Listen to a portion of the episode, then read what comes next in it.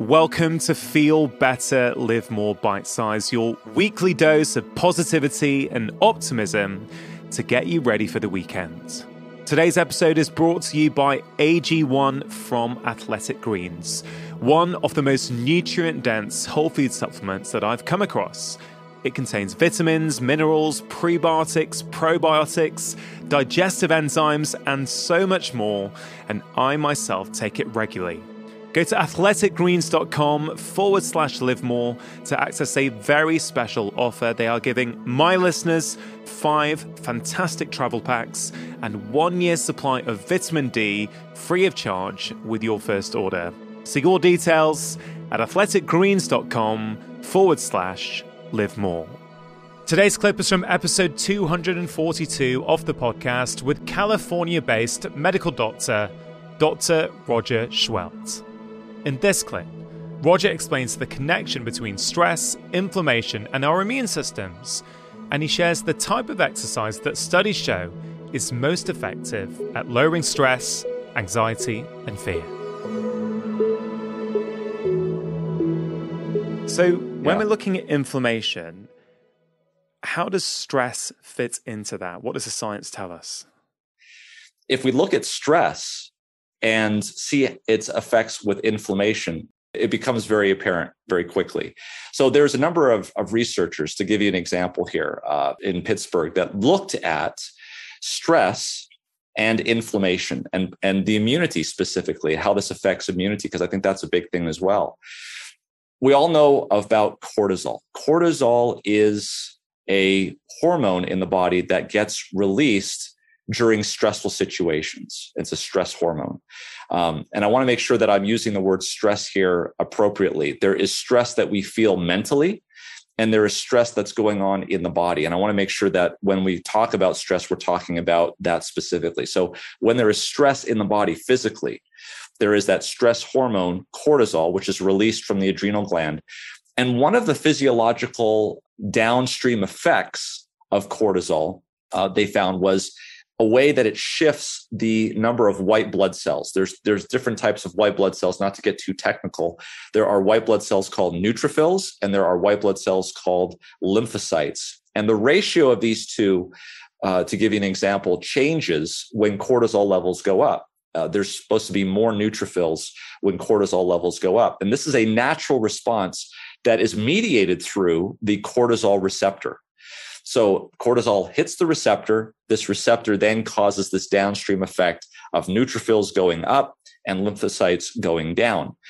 What they found was that when this happened, if the subject was under a lot of mental stress, so stress from every day, stress from uh, a wedding, a, a divorce, a, a loss of a job, a gain of a job, it doesn't matter, any kind of stress, that they no longer saw neutrophils going up and lymphocytes going down. There was a completely blunted response. And what they determined was is that the receptor was no longer transmitting the signal of that cortisol binding to it. In other words, this was known as cortisol receptor resistance. This receptor resistance was the result of stress. And not only were there effects from stress in that situation, but there was also issues in terms of infection. So what they did was they they took these subjects that had a blunted response and then they subjected them to rhinovirus which is basically a common virus that causes a common cold. And what they found was that cold symptoms appeared more commonly in those patients that had this blunted response. In other words, this cortisol receptor resistance. So here is direct evidence that something that we know all, all the time. We know this innately. We know that if you're under stress, you're more likely to get infected. But we can actually see now the results of where cortisol is supposed to have a downstream effect. This downstream effect is gotten rid of. And it's exactly in these patients who have stress that gets rid of this downstream effect because of receptor resistance that causes these people to have more symptoms of the rhinovirus infection. So here's an example where inflammation, stress, immunity all sort of come together and cause this kind of interaction. Yeah, super fascinating. And, and I guess for many people, they are becoming more and more familiar with this idea of insulin resistance that this hormone that does many things, including keeping your blood sugar stable, if we insult the body, you know, year after year with highly processed foods, pro inflammatory foods, then actually the body becomes resistant to that hormone.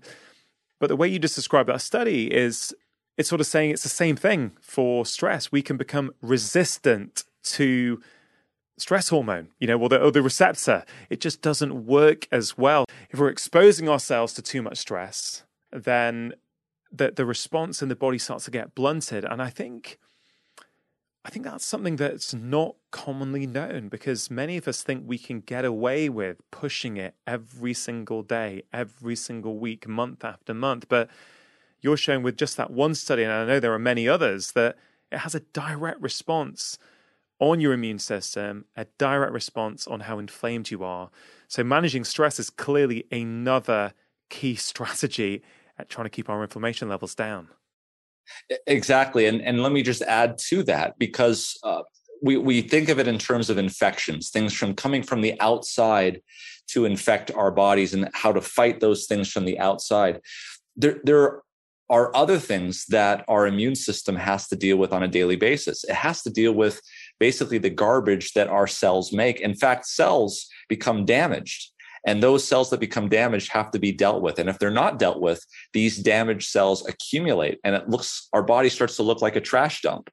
Uh, if our immune system is not taking away the trash, taking away the dead cells so that new cells can replace it, we have a problem there as well. So imagine somebody with chronic stress. Imagine someone who's not allowing their immune system to do the things that it needs to do our body cells, instead of being brand new, ready to go off the assembly line, we're dealing with last year's version, version 1.0, because our immune system hasn't dealt with these damaged cells. What about a different kind of stress? Fear. Fear itself is not necessarily a helpful thing for your immune system to work well. So, are you familiar with any research on fear and how that plays into our immune system? I'm reminded of a really interesting study that uh, was done by uh, Jennifer Heisz at the uh, McMaster University, where she took students uh, that were in the last six weeks of their term. And uh, boy, if you want to incite fear, think about this. Here, here you're a college student. You're at the end of the term, six weeks to go.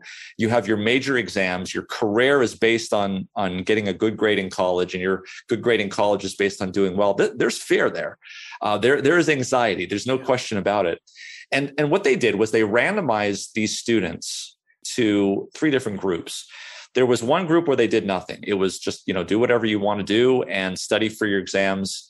And the second group was a moderate intensity exercise group where they exercised uh, three times a week and they got their heart rate up to about 75% of their maximum predicted heart rate. For those that don't know, your maximum predicted heart rate is 220 minus your age. And so if you take that number, multiply it by 0.75, that's kind of where they would get their heart rates up to. And they did it for about 20 minutes a day, three times a week for six weeks, the last six weeks of the term. And then in the in the third group, they did high intensity exercise, still 20 minutes a day, still three times a week, uh, except they got their heart rates almost close to about 100% of their heart rate. So very intense exercise. And then what they did was they looked at depression scores. So the Beck inventory depression score. And they also looked at um, cytokines. So they looked at IL 6, they looked at um, uh, tumor necrosis factor alpha, and they measured these in these three groups. So, what do you think happened?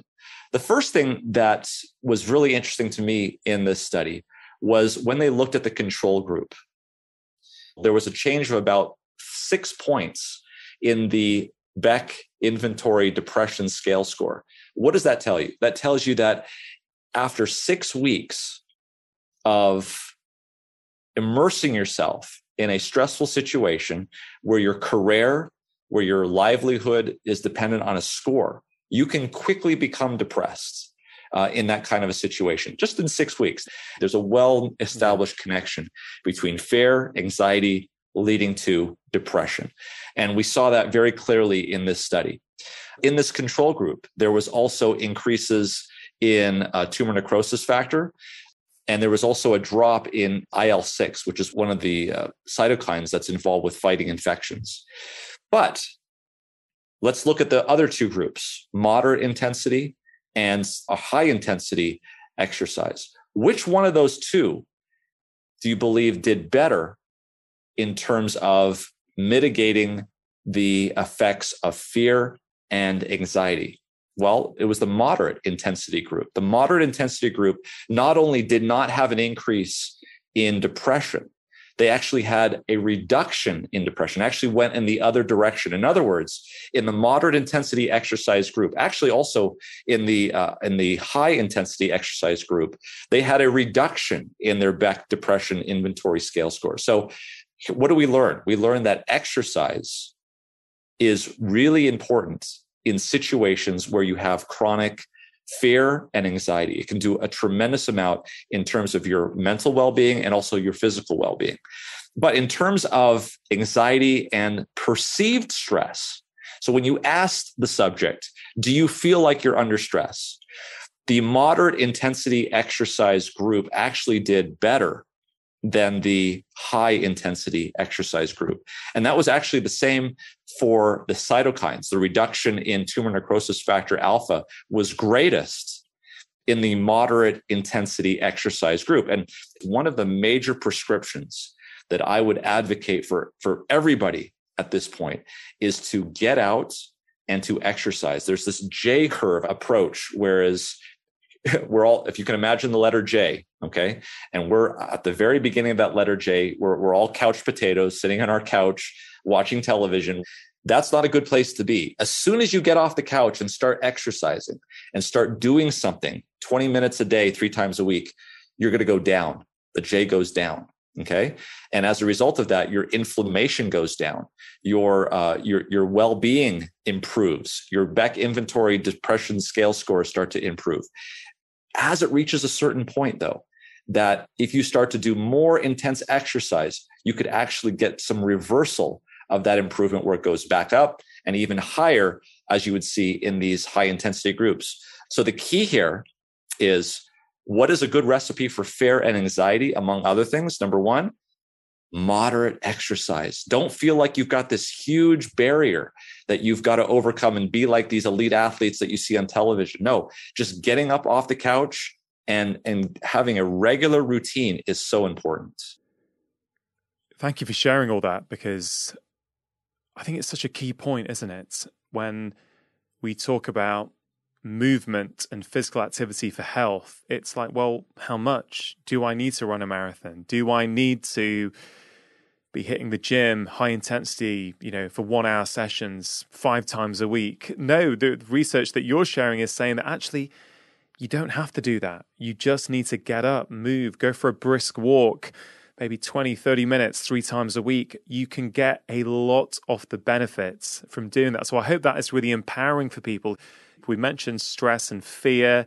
You've mentioned how um, moderate exercise can absolutely massively reduce your risk of getting infections, improve how your immune system functions, improve your well being. What other things can people do, or do you recommend to help them reduce that stress in their life, which of course can be very, very hard? Yeah. So so the question is is why do we have fear in the in the first place? And if you you know and, and i'm i'm informed a little bit by by my upbringing as well is is being able to have a place to put those kinds of burdens so there's the spiritual aspect which is well known in medicine um, and and what we do and and having that ability to to rest so as a seventh day adventist i take a, a day off a week uh, where i basically disconnect from all of the the worries of work and all of these sorts of things and I can't see why anyone wouldn't do that. I mean, a lot of times we have to do things. There's stuff that has to be done outside, and that list never goes away. There's never a point in my life where my work queue is zero and I can say, I'm done. I can go away. And so, if you're waiting for that period of time where your work queue is done, uh, to be able to just relax and detach, guess what? You're never going to have that. You're, you are, as a human being, are going to have to take the initiative and say, here's a period of time during which I am not going to be working in my work queue and I'm going to be able to, to disconnect from society and actually take care of myself and have a, a place where I can develop, um, you know, whether it's spirituality or religi- religiosity, these sorts of things where I can improve my family relationships. Uh, these are so important when when we look at the research. People who do well, people who live longer. If you look at the the research that Dan Buettner has done um, with the blue zones, I mean, there is there's always a connection of community. It's not just your immune system. It's not just your sleep. It's also your connection to people around you, knowing that there's a, a support system there, knowing that there are people that can help you. That has a tremendous effect on our ability to process fear, of being able to process anxiety. Uh, you know, there's this expression no man is an island unto himself. And so from this, we look at the community, we look at uh, our connections to people outside of ourselves. Hope you enjoyed that bite sized clip. Do spread the love by sharing this episode with your friends and family. And if you want more, why not go back and listen to the original full conversation with my guest? If you enjoyed this episode, I think you will really enjoy my bite sized Friday email. It's called the Friday Five. And each week I share things that I do not share on social media. It contains five short doses of positivity, articles or books that I'm reading, quotes that I'm thinking about, exciting research I've come across, and so much more. I really think you're going to love it. The goal is for it to be a small yet powerful dose of feel good to get you ready for the weekend. You can sign up for it free of charge at drchatterjee.com forward slash Friday 5. Hope you have a wonderful weekend. Make sure you have pressed subscribe, and I'll be back next week with my long form conversation on Wednesday and the latest episode of Bite Size next Friday.